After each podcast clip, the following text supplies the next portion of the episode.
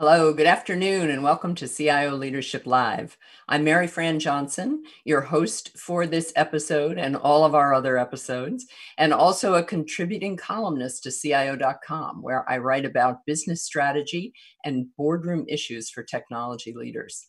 Twice a month, we produce CIO Leadership Live with the support of my colleagues at CIO.com and also the CIO Executive Council. We're streaming live right now onto LinkedIn and Twitter. And we welcome any of our viewers who have joined us today to to come into the conversation with a few questions of your own. My friend and colleague Michelle Davidson, one of our editors at CIO, is watching the stream and will be passing those questions along, and we will do our best to respond. Now, let me introduce my guest today. I am so honored to be joined by Tom McKee, who is the Vice President and CIO, and also the Interim Vice President of Strategic Sourcing for Kennametal. Tom leads Kennametal's IT functions worldwide, and this is an operation that supports 80,000 customers in 60 countries and employs more than 9,000 people at Kennametal. It is based in Pittsburgh, Pennsylvania, and uh, Kennametal is a $2 billion industrial supplier of tooling products and engineered components and other materials used in the production process across several big industries, including aerospace, and transportation and energy and general engineering. Tom is a longtime company veteran. He joined the company in 1981 and he spent nearly four decades supporting its various business and technology functions. Before taking on his current CIO role in 2016, he was the VP of Global Information Technology, where he was responsible for IT strategy, planning, and business integration. And then before that, Tom held a number of business leadership positions in finance, supply chain, manufacturing, operations management, and even mergers and acquisitions. Welcome, Tom. It's great to have you here today. Hi, Maryfran. Great to be here. Wow, four decades. I, I all of a sudden felt old. Thank you. well, and I happen to know that because I, my older, my daughter was born in 1981, and I know exactly how old she is, and it shocks me too let us let's I, I always like to go up to that 30,000 foot view above the industries. And for the last nearly three years, we've been starting that as the first question on CIO Leadership Live, where we talk about disruption. And it used to be that every industry had some different sort of disruption going on, a lot of similarities, of course, with technology disruption, but today we have a global disruption, of course, with the COVID crisis and the impact that that's having on pretty much every industry and every business. Mm. So let's start out talking first about how that has been impacting the work that you do at Kennametal. No, it's a great question. And as you mentioned, it's something that we're all dealing with. It's not like there's, uh, we all have our unique challenges, but what's happening lately with, with COVID and the pandemic is really impacting everyone. We're all feeling the same thing. Uh, you know, for us at Kennametal, our industries, we're facing some challenges even before COVID hit. So you think about uh, aerospace, energy, transportation, uh, you know, there were some bumps in the road, uh, but then COVID has really come in and provided more of an impact. From our perspective, global IT at Kennametal, it's nice to look back sometimes and say, wow, we really look brilliant. Uh, you know, we've had a strategy the past couple years about you know driving mobility for our professional workers. So you know all, most of our professional workers around the globe already had laptop devices. So you think about sending people work from home a quick pivot in 24 hours. You know it's not like you got to pick a desktop up but, you know get your laptop uh, you're used to connecting virtually. Uh, we had a cloud migration strategy. It's a three-year strategy to get us onto the azure cloud. We just completed that last august with our sap production system moving to azure so I, I, think you know being on the cloud was also very beneficial for us going into uh, mm-hmm. the last several months with the COVID impact and work from home. And then you know one of the last things I'll touch on is, uh, and I'm very proud of my team. In a matter of three or four months last fall, they moved us onto Microsoft Teams globally. And uh, you know it was uh, a quick implementation. The users adopted it quickly. But I tell you, I'd have been very scared going into the work from home situation here a couple months ago had we not been on teams. You know, some of the tools we used in the past just were not as effective. Uh, there was, you know, spotty coverage. So it's nice to look back and say, wow, we were prepared. Now, you know, we, we did this through the lens of business continuity. we didn't wake up three years ago and say, "Wow, there's a pandemic coming. Let's get these things in place." But when we looked at it, you know, from a business continuity, sustainability, these were the right decisions for us to make, and and then they paid dividends here, when, you know, in March when things kind of got turned upside down.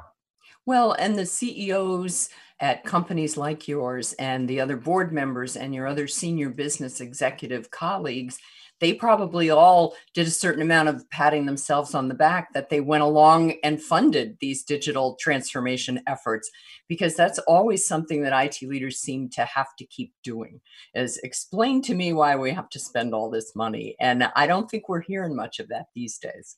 No, it, it's funny, and for you know the folks listening in who are, are CIOs or maybe had that role at one point in time, you know we all understand what it's like when you go forward every year with an annual operating plan you're looking for budgeting and it's like well so tell me again why do we want to move to the cloud? You know, tell me again why we're going to teams. Mm-hmm. isn't skype good enough?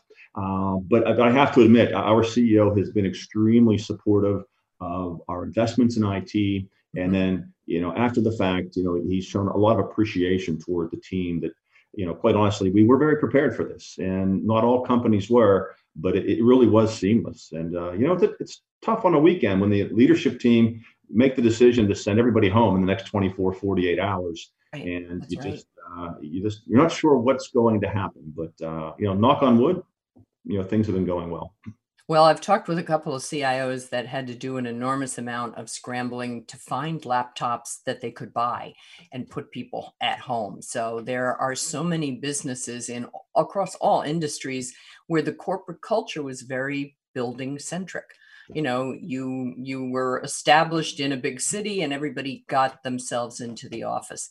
Um, and so one of the things i've also talked with people a lot about is the initial productivity boost especially especially for IT teams. But as you and I talked about your IT team was already Uh, mm. um, you were already kind of used to working remotely and all around the world talk uh, talk a little bit about that mm. Sure. We made a shift about four or five years ago uh, where we really built out our captive center in Bangalore, India. And, you know, being a global company, as you mentioned, you know, we have customers in over 60 countries. We operate in over 30 different countries.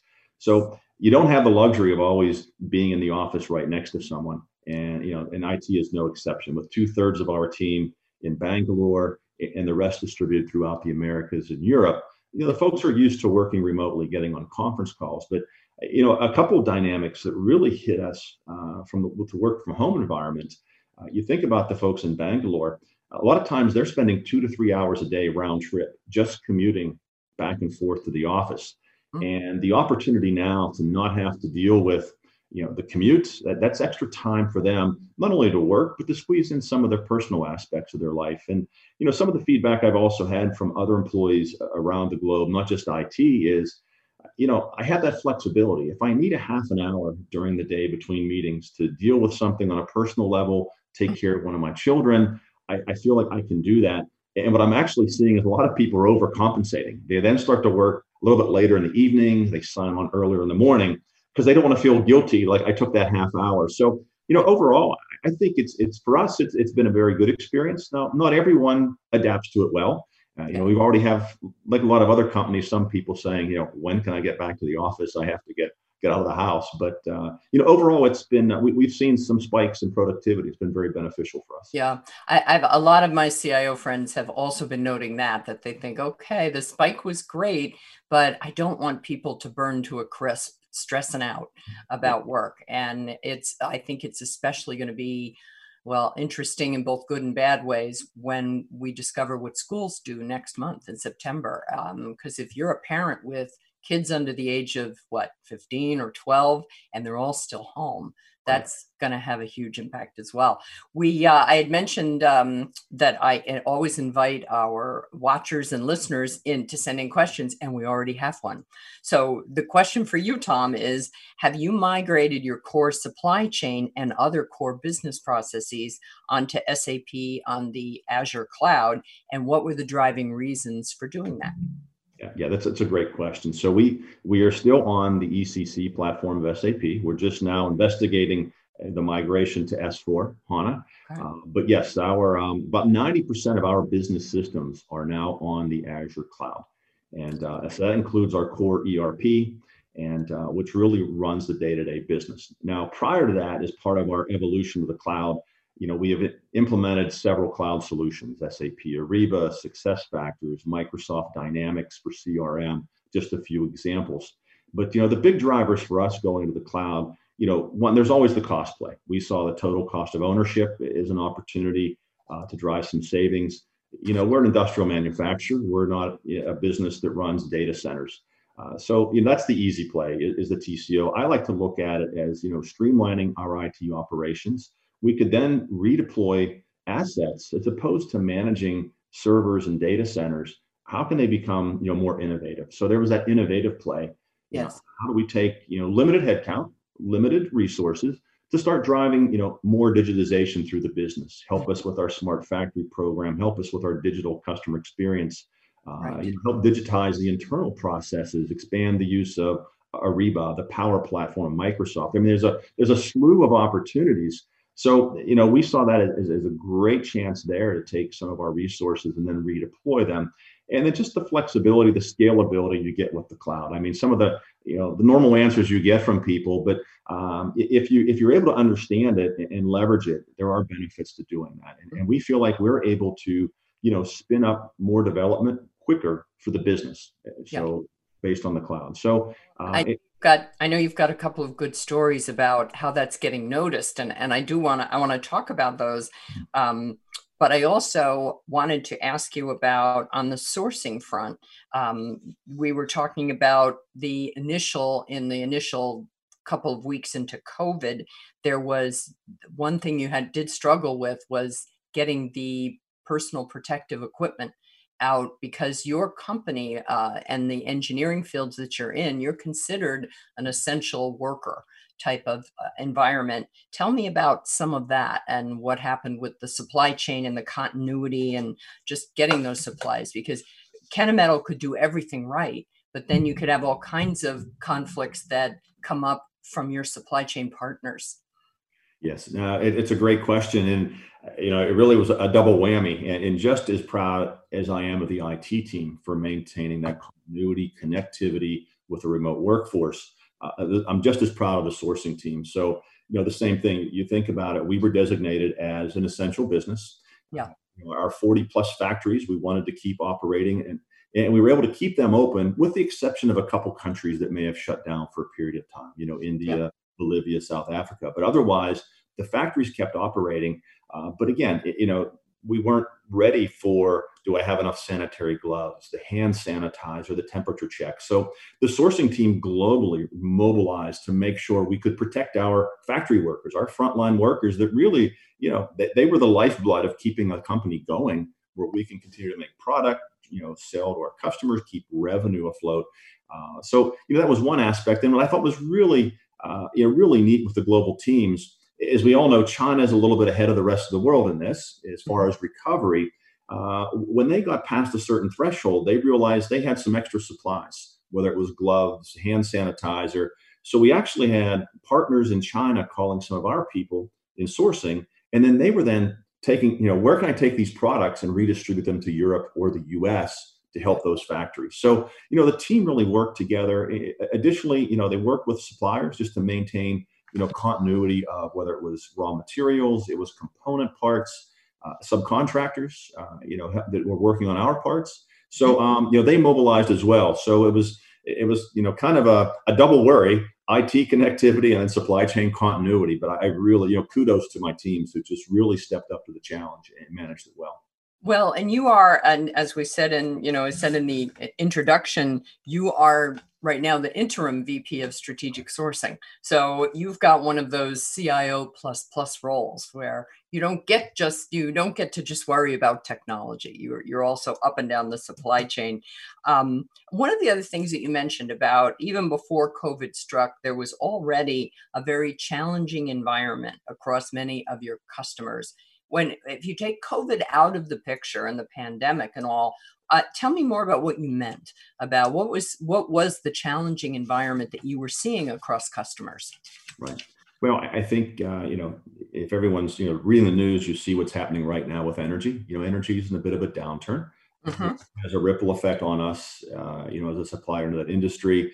Uh, you know, the Boeing impact, the struggles they've had recently, you know, Boeing and then some of their suppliers are also, you know, part of our ecosystem that we sell into. So, you know, navigating through some of those challenges, we're already uh, becoming tricky, if you will, pre-COVID, and then you know, COVID with the shutdowns across throughout the supply chain, the ecosystem just compounded that for us. So, uh, you know, we're we're navigating the rough waters, and uh, you know, starting to see some, uh, you know, some some signals of, of recovery, but uh, it's it's challenging, you know, for us like a lot of other industrial companies out there.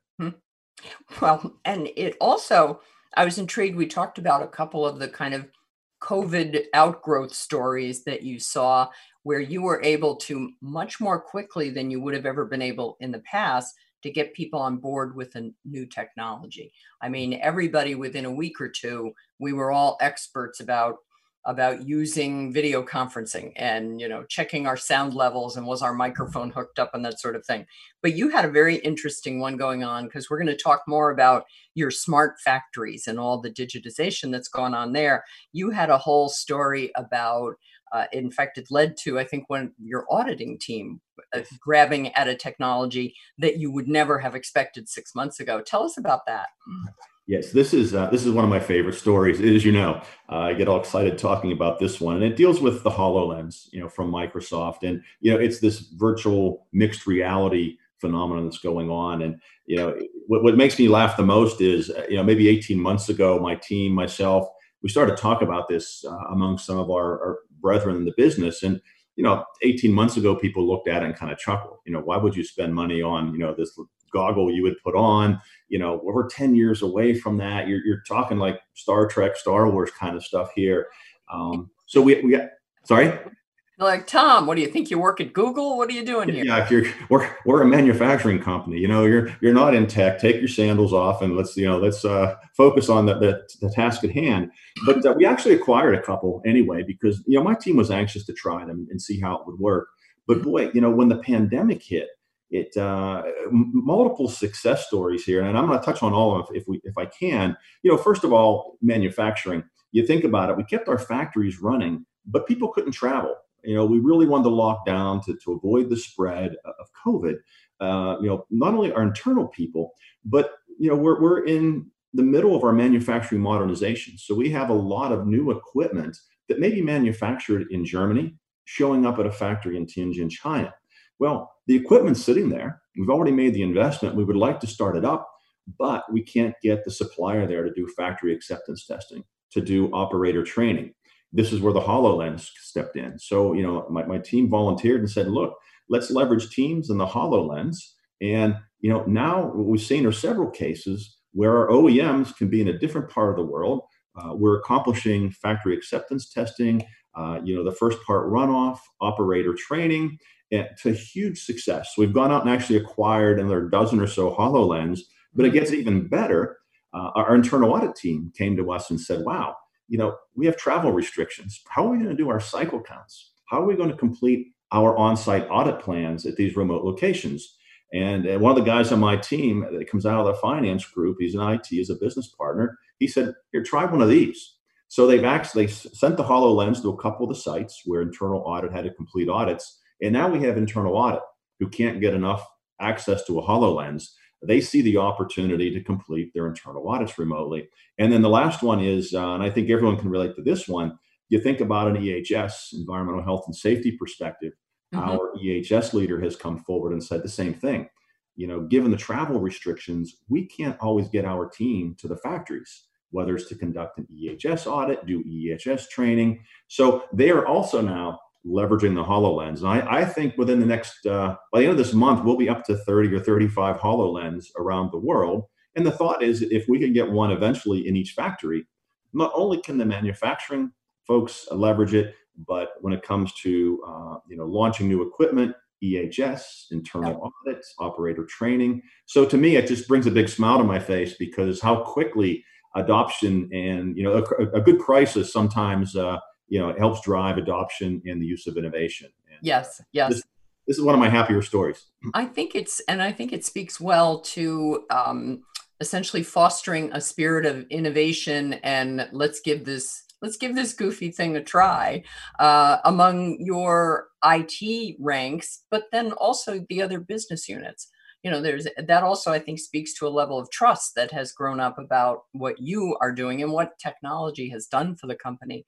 Um, one of the questions we had about we've mentioned the azure platform and things you've done on there and one of our um, alert watchers is wondering whether you have adopted that as a single cloud platform or whether you use some of the other providers like google or amazon web services for right now, it's a single cloud provider for us. Okay. It, it, uh, you know, their capabilities, um, you know, from an operations perspective, cybersecurity, uh, you know, they, they've been able to, to meet our, our demands. And okay. you know, it really fits into uh, a two platform strategy that we launched several years ago. You know, we really liked where Microsoft was headed, not mm-hmm. only with Azure, but you look at the Power Platform. You know, we've been a big SAP partner uh, mm-hmm. for 25 years and, and, we really said, you know, let's how do we leverage SAP and Microsoft together from a two platform strategy? Uh, you know, there are some other solutions that we may use, but predominantly it's, you know, the first question is, well, why not SAP or Microsoft? And what we've discovered, you know, the past couple years especially, the more that they begin to partner, you think about the Embrace program, you know, helping SAP customers get SAP onto the Azure platform. Uh, you know, some of the agreements they've had a couple years ago with Adobe on data management, content management. You know, the more they come together, you know, from my perspective as a customer of both, it, it makes it easier for us. And now, you know, we're able to sit back and figure out to meet the needs of our business, to help us serve our customers. What are the best capabilities of Microsoft? How do we integrate them with SAP and vice versa uh, to get us where we want to go to achieve our objectives uh, to execute on our strategies. And it's starting to work out well. So, long answer to the question, but it is a single cloud platform right now. Well, and it actually, I find that, you know, no matter who the vendors are involved in it, I always find stories like that encouraging because so many years I, I covered technology, various technology wars, uh, starting back to when I was a reporter at Computerworld and then later all my years at CIO Magazine, that having to turn IT leaders and their organizations into the integration platform was so manpower intensive and it was i had so many cios tell me over the mm-hmm. years we don't want to be the one making customizing this and working it together. So it's just it seems like it's taken a long time for the big vendors to kind of get on board with that but i'm i'm, I'm glad to i'm always glad to hear when they have now i wanted to pivot to talking about uh, we've been talking about your technology team and mentioning, you know, your 80,000 customers around the world, and you've got 40 factories, I think, that are up and running. You're not doing this with thousands of IT people. You have, uh, no, you have a technology force of about, you told me, 275. But that's that's about right. Yes, that's correct. Um, how is how do you have that structured so that you're delivering all of this business value and doing as well as you're doing? Yeah, no, it, it's a great question. It's part of a model that we've been evolving for the past four or five years. Yes. Uh, you know, a, a, lot of our, our business leaders exist in the US, Europe. And when you look at us from a, a revenue perspective, Uh, you know, 80% of our revenues approximately come from the US and Europe. Asia is about 20%. We're trying to grow that. But just because of the placement of the business leaders, it makes sense for a lot of our business integration, business solutioning teams to reside in the Americas and in Europe. Now we have a smaller footprint of business integration and solutioning people in Bangalore, but this has enabled us to really build out the Bangalore captive site is really, you know, the IT delivery center. So, you know, they work hand in hand with our, our solutioning people or solutioneers, as we sometimes call them, um, to, to understand how do I convert business requirements into technical requirements and then this is where all the development takes place and the testing and the delivery. So, you know, we're, we're able to tap into the skill sets that exist in, in, the Bangalore market. I mean, talk about a hot hotbed, hotbed of uh, IT resources and talent. Mm-hmm. And um, so we've been able to really leverage the Bangalore site. Uh, another site that's really uh, paying some dividends for us in Europe, though, is Poznan, Poland. Uh, you know, we've we've gone from zero people in IT a couple years ago to I think 15 now in, in Poznan. Around 40% of our European headcount is now in Poznan. So very strong talent. And um, again, you know, they provide very good support within the European region. And mm-hmm. uh, so it's it's it's a balance. But um, this has really enabled us to, to take on more as we build out the Bangalore location. Mm-hmm. Um, so when you think about teams and cloud migration and smart factory and digital customer and you know keeping things running, uh, there's a lot to do with 275 people. It is, and and I think it's especially impressive because I'm sitting here reminding myself that you're a large, mid-sized company headquartered in Latrobe, Pennsylvania. So you're about two billion dollars. You don't have to be a 200 billion dollar company to take advantage of this. Um, do you think as um, I, I, had also asked you about whether you use a lot of exterior third parties uh, for support and to deliver services the way you're structured. And I was surprised when you told me it's really a relatively small group that you outsource the EDI support, but everything else tends to be long term partners. Uh, talk a little bit about what makes a great partner working with a company like yours or mm-hmm. just with your company yeah yeah that you know that's something we, we launched a few years ago as well when we went down this two platform approach and mm-hmm. you know really looking at how do we you know create the the intelligent enterprise is our end goal yeah. and we do have a couple you know we want to leverage the ecosystem not just of the software providers the saps the microsofts but you know there are a handful of uh, of other integration partners that have been with us for several years mm-hmm. and you know what to me a, a lot of it's about fit you know we, we all know we're searching for an integration partner a consultant there, there's some folks that come in uh, you know during the conversation talking about their experience, their approach. It just seems like it, it gels and, and you understand each other. There's others that, you know, maybe a little abrasive, they don't fit as well. But we've been fortunate. We have a couple partners that have been with us for 8, 10, 12 years. Uh, mm-hmm. They've worked on, you know, a couple implementations for us. And then even between implementations, we, we, maintain a relationship. So they're part of our strategic discussions. They're part of our roadmap and vision. And not only can they provide some inputs what they're seeing in the industry, but when it comes time for that next big event where we have funding, they're already up to speed on where we've come from, where we are now, and where we want to get to. And it's just easier to plug them in. So they really, in my opinion, the, the, the couple that are really close become extensions of Kennametal. And, then you mentioned EDI. We do have some partners that just, you know, we're not EDI experts. They they run the EDI side of the business for us. And then really the rest of it is niche consulting. Uh, you know, again, when you try to manage uh, headcount and budget and 275 people. And, you know, very proud of my team to say we have kept employment costs flat for the past four years. So you think about all the initiatives that, that we have launched and the solutions we've delivered to do that right now with flat employment cost is, is pretty, uh, it's pretty good. And, but there are times when you need a niche consultant, but we don't have the luxury of hiring people and then keeping them on board. So we do reach out every once in a while and we'll find some, some niche players that may come in and maybe it's a six month assignment. But part of the statement of work is, you know, this is the deliverable and this is what we expect. But at the same time, we do want you to ramp up some of our internal resources so we can take over support of that moving forward because I don't have the checkbook to continue to keep paying third parties on and on. So it's a bit of a balance, um, but but so far that the team has done a really good job of executing and managing that. Mm-hmm.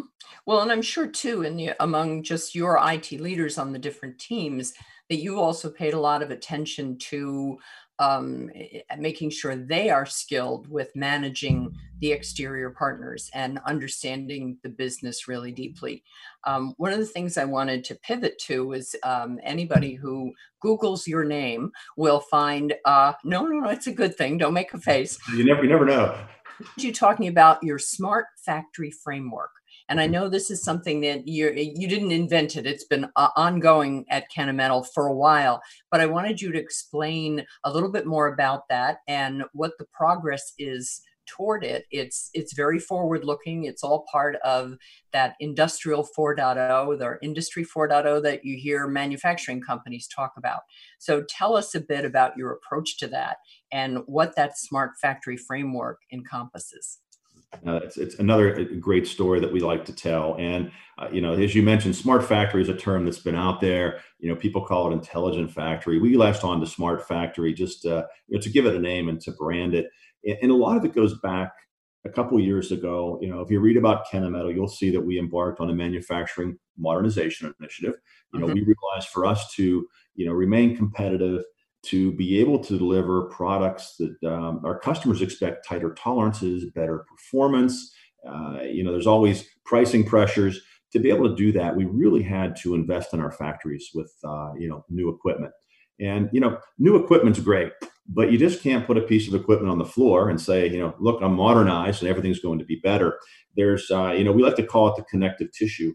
It's it's how does this all hang together? How does this integrate back into the operations? And you know, we had some failed IT implementations on the factory floor a couple years back where we were trying to leverage some of the tools that we had to um, you know to help streamline the operations to bring real-time data to the plant leadership. And you know it was a case of IT implementing solutions and the factory just didn't know why they were implementing them. They didn't know what to do with them.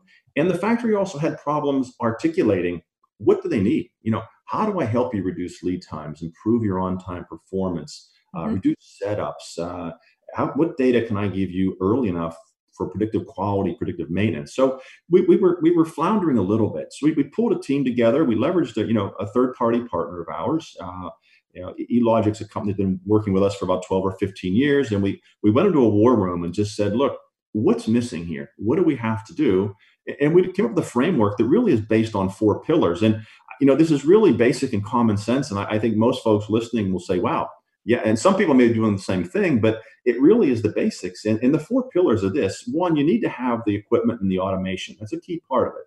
Another was the IT OT integration. Uh, so we really partnered more with the business. In fact, the business actually had brought on some folks with that operational technology, the OT background into Kennametal about this same time.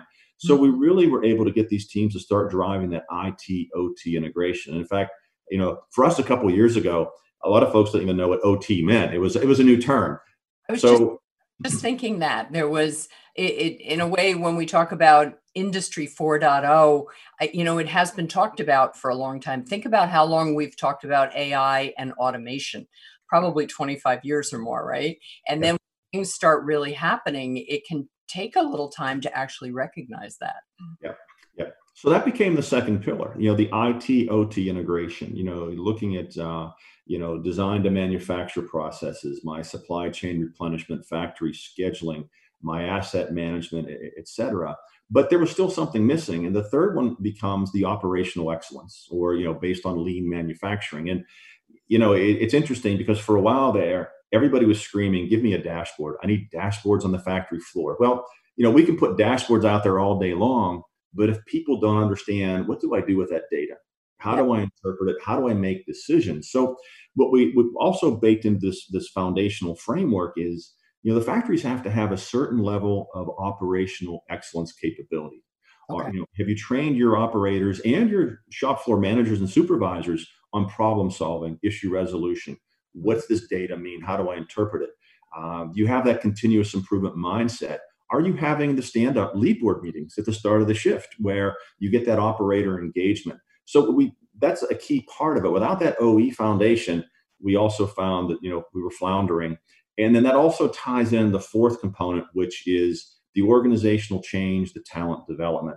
I mean, you know, this is a whole this is a brave new world. So you know, not only are we talking about factory operators that are just, you know, incredible people. You know, these are folks that they would hear a machine chatter and they knew, well, let's go. Uh, you know, they're craftsmen. I go turn the knob and I get the the process back in spec. Well, now it's automation and uh, you know new equipment, and now there's you know screens and data coming at them real time. We're streaming data off the machine. So there's a whole training of the factory operator, the supervisor, and even the production planner. And, some of the manufacturing folks listening in, you know, they may resonate with this.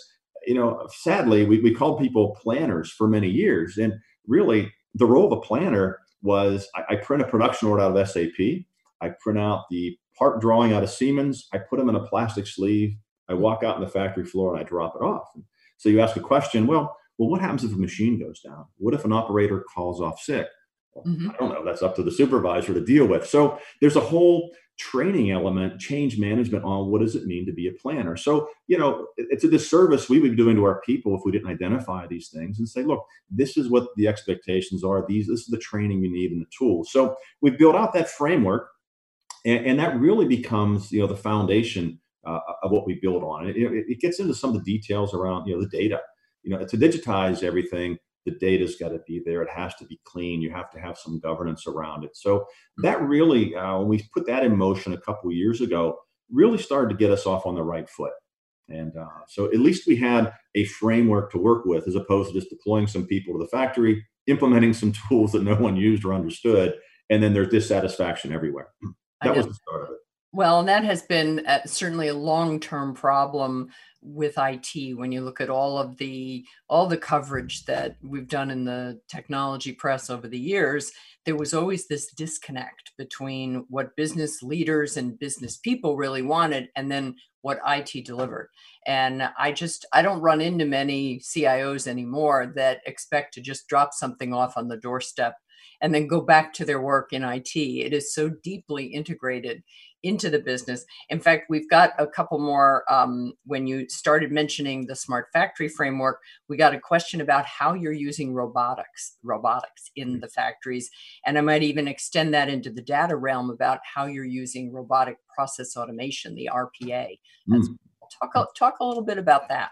Yes, I, I can. So, uh, you know, you, you think of the four pillars on the smart factory the first one I touched on was the new equipment and the automation. So there is opportunity. We are implementing robotics. Uh, it's interesting. A prior CEO that was on board a few years ago toured one of our factories, a couple of them in Europe, and he walked away and he said, "Wow, you know, some of our factories they press these little parts. It's basically powder. You press it into a shape, you put it in a tray, it goes in the furnace, and some other processes after that." And he was standing there in disbelief as the press would operate. The operator would reach in, pick out one part, put it over here on this tray, reach in and get the other one. What an opportunity for automation. The same thing when it came to the end of the packaging line. You have eight people standing around a conveyor belt and you know they're picking up a part, they're doing a visual inspection, they're putting it down. This operator picks it up, puts it in a package. So you get my drift. You think about where uh, robotics and automation can come into play with picking parts, placing parts, some of the, the visual quality uh, inspection tools that are out there that really frees up your people then to do more value added work. And also it's a, it's a quality improvement because people aren't handling parts, but there's uh, that is a big part of our manufacturing engineering team on the OT side, what they've been doing to, to leverage the robotics and the automation in our factories. So, and how, how do you move parts from one cell to the other? Um, when it comes to RPA, it's uh, we're, we're, we're making some progress that's primarily internal to IT at this point in time. Uh, mm-hmm. And this ties back into you know how we've looked to streamline our IT operations. Moving to the cloud was part of it, but the team's done a very good job of how do I leverage RPA to automate some of the IT processes, some of the IT um, uh, tools, and some of the things that they had to do manually in the past, which then freed them up to be more innovative. We're now looking at uh, we, have done a couple things with the business on how can we use RPA to automate some of the processes uh, in purchasing, a little bit in finance. But uh, it, it's one of the areas we want to get into a little bit more, which we're looking to balance RPA versus some of the, the Power App tools that Microsoft has. I think there's room for both of them. Uh, we look at the Power Platform and RPA. How do I automate, streamline business processes, take out the manual steps, take out some of the Excel spreadsheets, if you will, and which frees up people then to be, you know, do more analysis. So okay, we're doing in those two spaces. And related to that, there was one of our questions, and we have been getting. I'm sorry, I'm not able to get to every question that comes in. You, uh, everyone is, as I often find you, uh, Tom. They are finding you fascinating. There is a question about whether or not you could you share a little more about what you're doing with business analytics, and uh, I'm always interested in how those are how those change over time as CIOs get deeper and, and the IT organizations get more embedded with the different business units, what that does to analytics. So take that one away for me. Yeah, no, that's a great question. And I'll, I'll try to hit a couple of brief stories there. It's uh, an interesting story where we've come from. About seven or eight years ago, uh, we used to have a, a, person in the business who worked uh, remote. He was out of North Carolina. He had a server in his basement and he ran all the finance reports and modelings, all the commercial reports uh, off of Access databases. So, uh, you know, we, we should have uh, got out life insurance and cloned this guy. But, uh, you know, that was one of the situations you're dealing with. As much as you try to provide the right tools, uh, standardized reports, protect the data, this was still going on. Now, we've moved a long way from there. Where we are today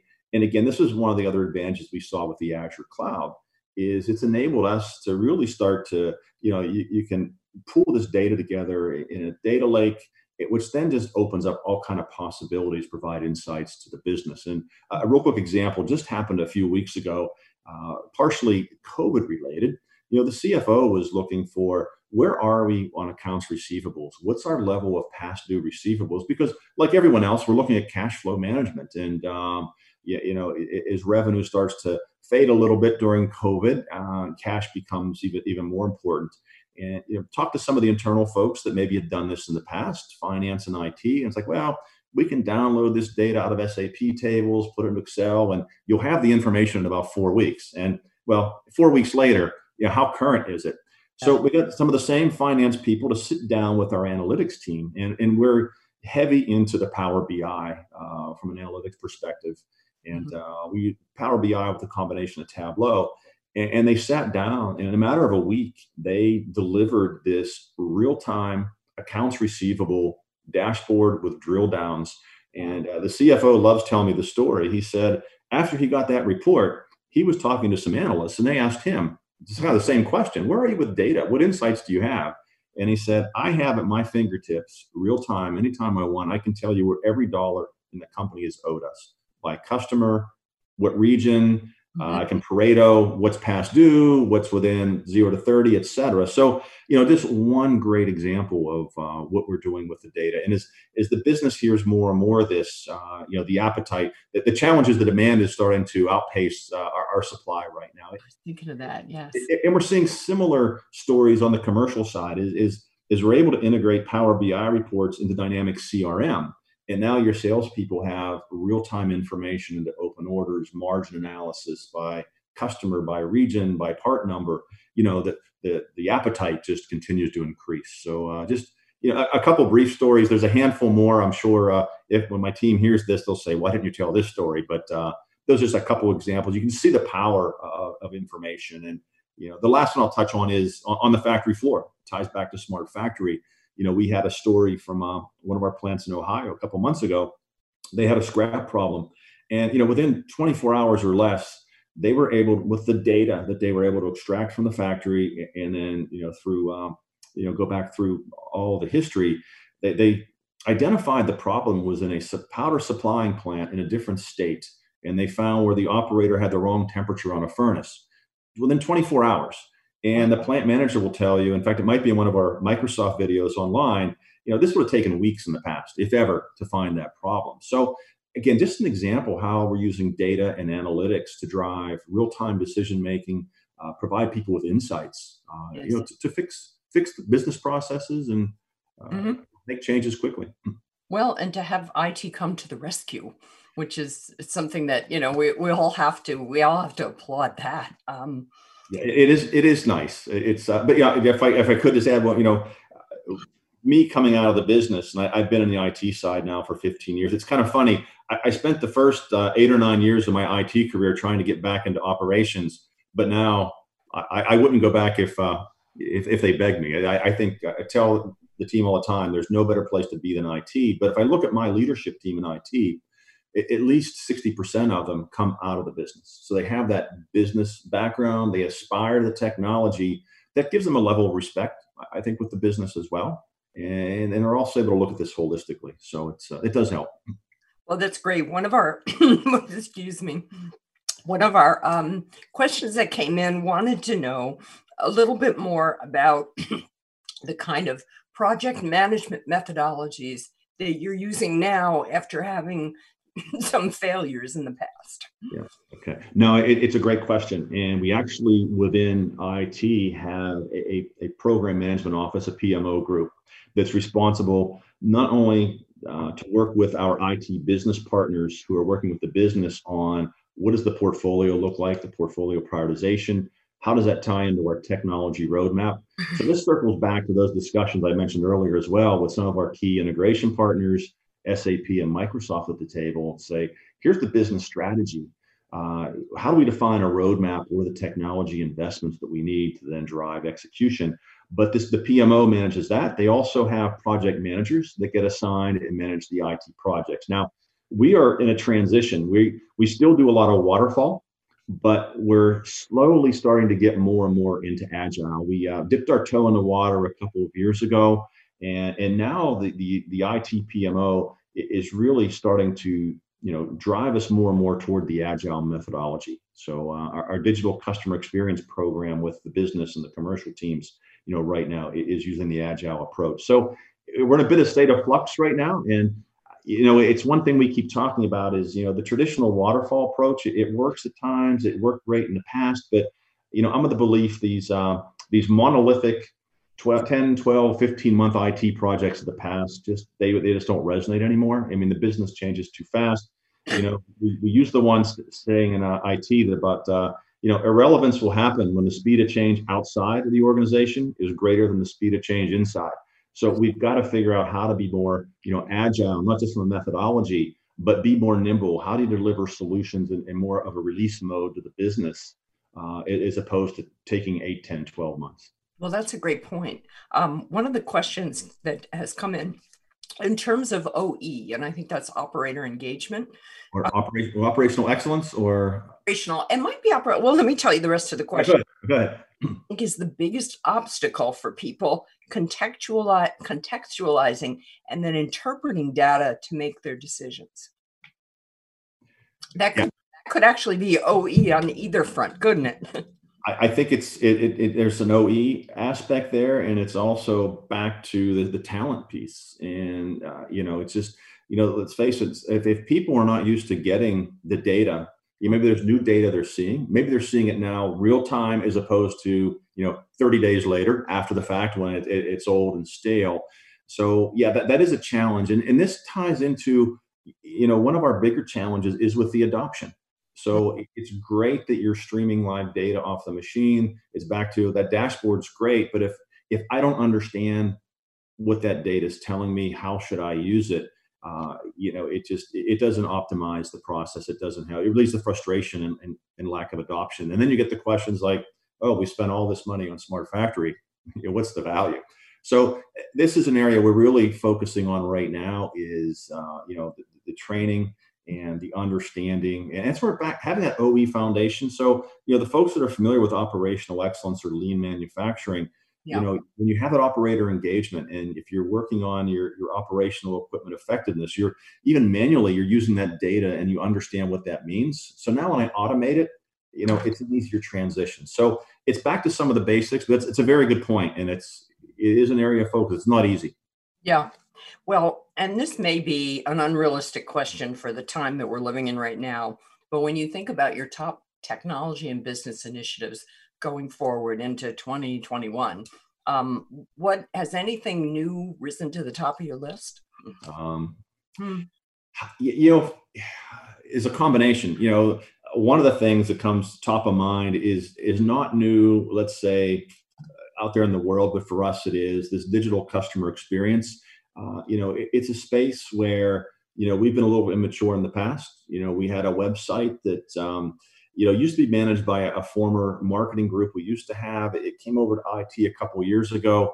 Uh, we've been doing the uh, proverbial putting lipstick on the pig for right now, um, just to upgrade it a little bit. But um, as part of our enterprise strategy about eight months ago, you know, finally the company started to realize that you know digital is where it's at. Our customers, as the demographic shifts, especially with us in some of the uh, you know the areas that we our customers reside in. You know, a lot of these are you know proprietors uh, they they go online at night and they run their business. You know they don't want a salesman always showing up. They want to be able to go onto a website. They want to order they want to find a product that fits their needs. They want to be able to order it. They want to be able to check status of their order. Um, they want to chat with someone if they have a question they want real-time chat. Or uh, you also think about the demographic impact as you know, us baby boomers start to retire, there's a lot of knowledge drain on the shop floor where these technical people understood how to, to run a machine, how to tool the machine, how to fix a scrap problem. Some of these companies either are losing that talent or they can't afford to keep them full time. So if we can offer, you know, engineering collaboration opportunities. So this is the direction we're going. And so again, you know, everyone, the benchmark is the Amazon look and feel, and it's been out there. So it's nothing new, let's say but for us in our industry, you know, our competitors are doing some of the same things, but we realize this is a space that we have to get better in. So uh, we're, we're in the middle of our journey for a digital customer experience, and uh, to me, that that is a, a high priority for us. I, I, would say continued expansion of the smart factory. You know, if you look at a maturity curve, we have a handful of plants that have gone through the foundation. They've connected the equipment. They're starting to optimize, and even a couple are starting to get into predictive capabilities. But the end state ultimately gets you to autonomous. And, and now it, it's not the old Warren Bennis, a man and a dog story. You know, it's I don't think we'll ever get to that point. But you know, I mean, some people think that it's it's lights out. You have no one in the factory. I mean, there's always a need for people. And uh, but if you think about, you know, how do we continue with this journey to mature this, where eventually we can be somewhat autonomous. You know, where the machines become self-correcting based on the data. Uh, so to me, again, that's that's top of mind. Uh, you know, for us, and I think just the ongoing adoption of our business users. There's still there's so many capabilities that are out there, whether it's using Teams or Power Apps, where you know you think about a lot where people spend a lot of their time. It's the manual effort in in the back office. It's you know the spreadsheet jockeys. It's mm-hmm. you know writing things down. So I, I think there's a huge opportunity for us there to continue to drive you know the enterprise um, the, the digital workplace, if you will, the modern workplace. Right. Well, and that actually segues us very nicely into talking about talent acquisition strategies. Mm-hmm. Whenever I talk with CIOs, almost always in their top three priorities is that that ongoing the the learning agility. I think is one of the things you called it.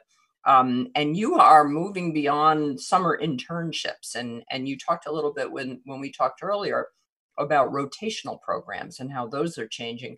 Tell me how you go about keeping that what is 275 people you have working for you around the world. Mm-hmm. How do you keep bringing fresh talent into you know it's a pretty old style industry your you know industry 4.0 it's still industry in a manufacturing company so, what are your talent acquisition strategies? Talk about that. It is, and it is a challenge. I think you know a lot. We're all out there fighting for some of the same talent. Something we started a couple years ago. Uh, a couple different things with from an internship perspective.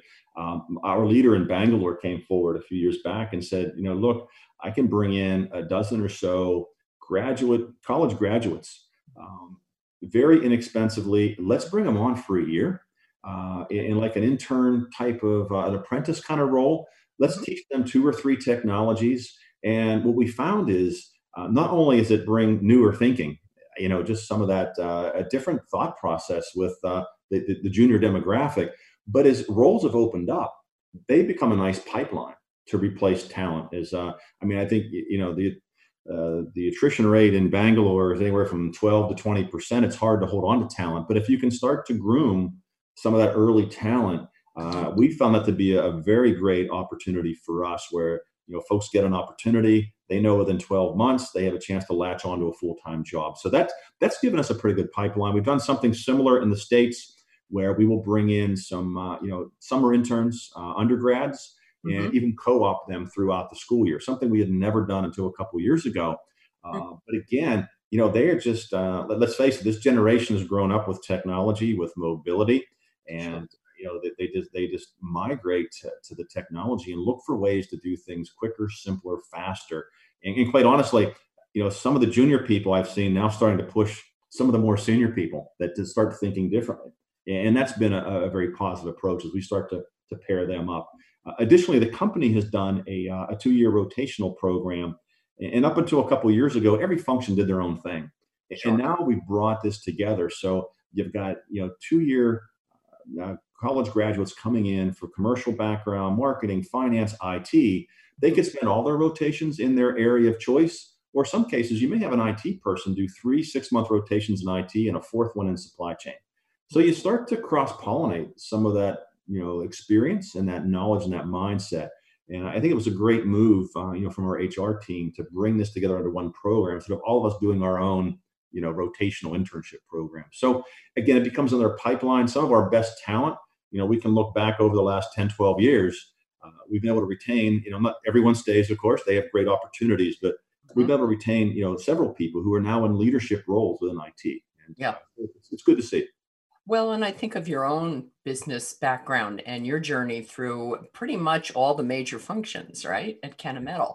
So in a lot of ways, you're kind of you're you're living proof that it it it can actually work out really well.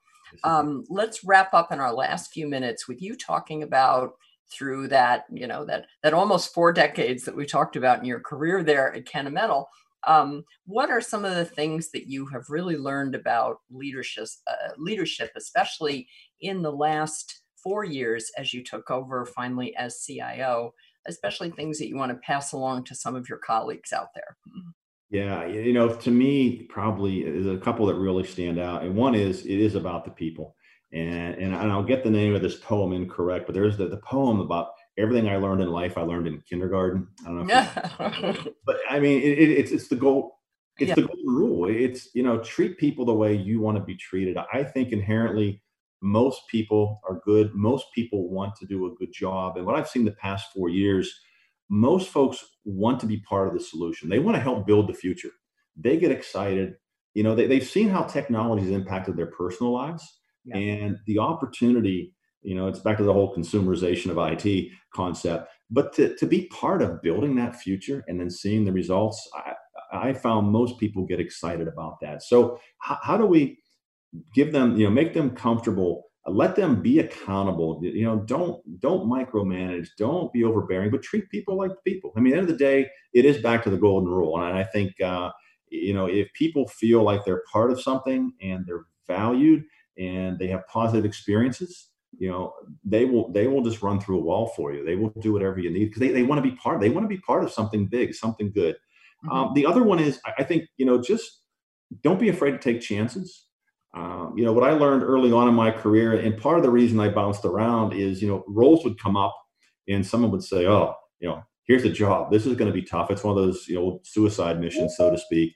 Um, you know, you know i started raising my hands for some of those. It, it's you know if it's a, a, new role, if it's something a little bit different, no one really has written a playbook on it. This is your chance to grab hold of it. Mm-hmm. Don't be afraid to ask for help, work with others, you know, build up a core of people around you that you trust and, and take on those challenges and, and, and drive them. And, uh, you know, pretty soon you get a reputation. Anytime one of those uh, missions comes up, it's, uh, it's like, Hey, get him, he'll do it.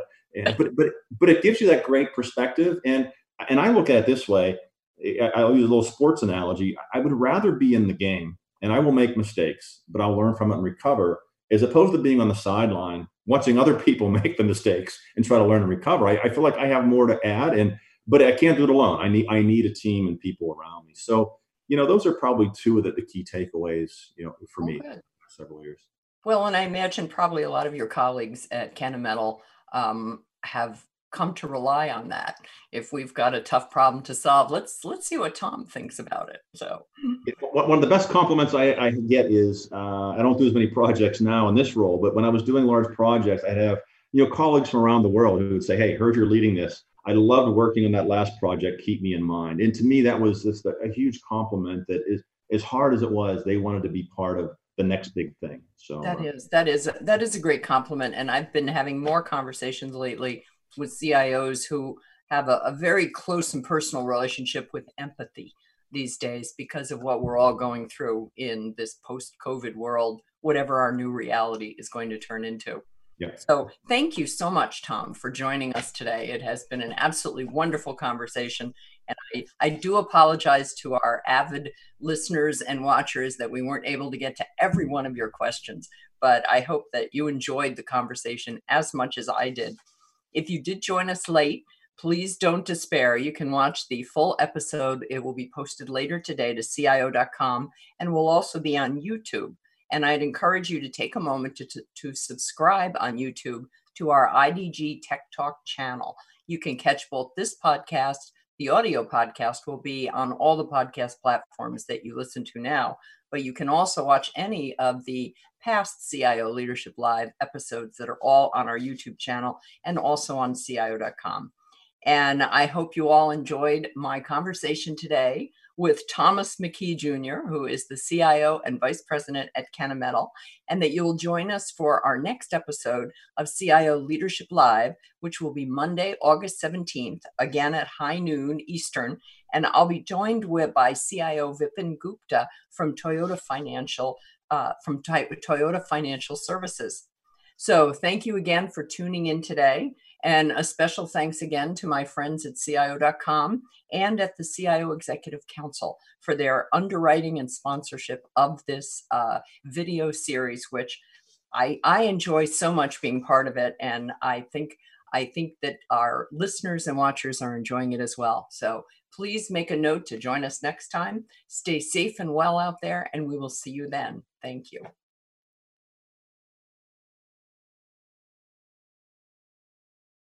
This podcast is produced by IDG Communications Incorporated.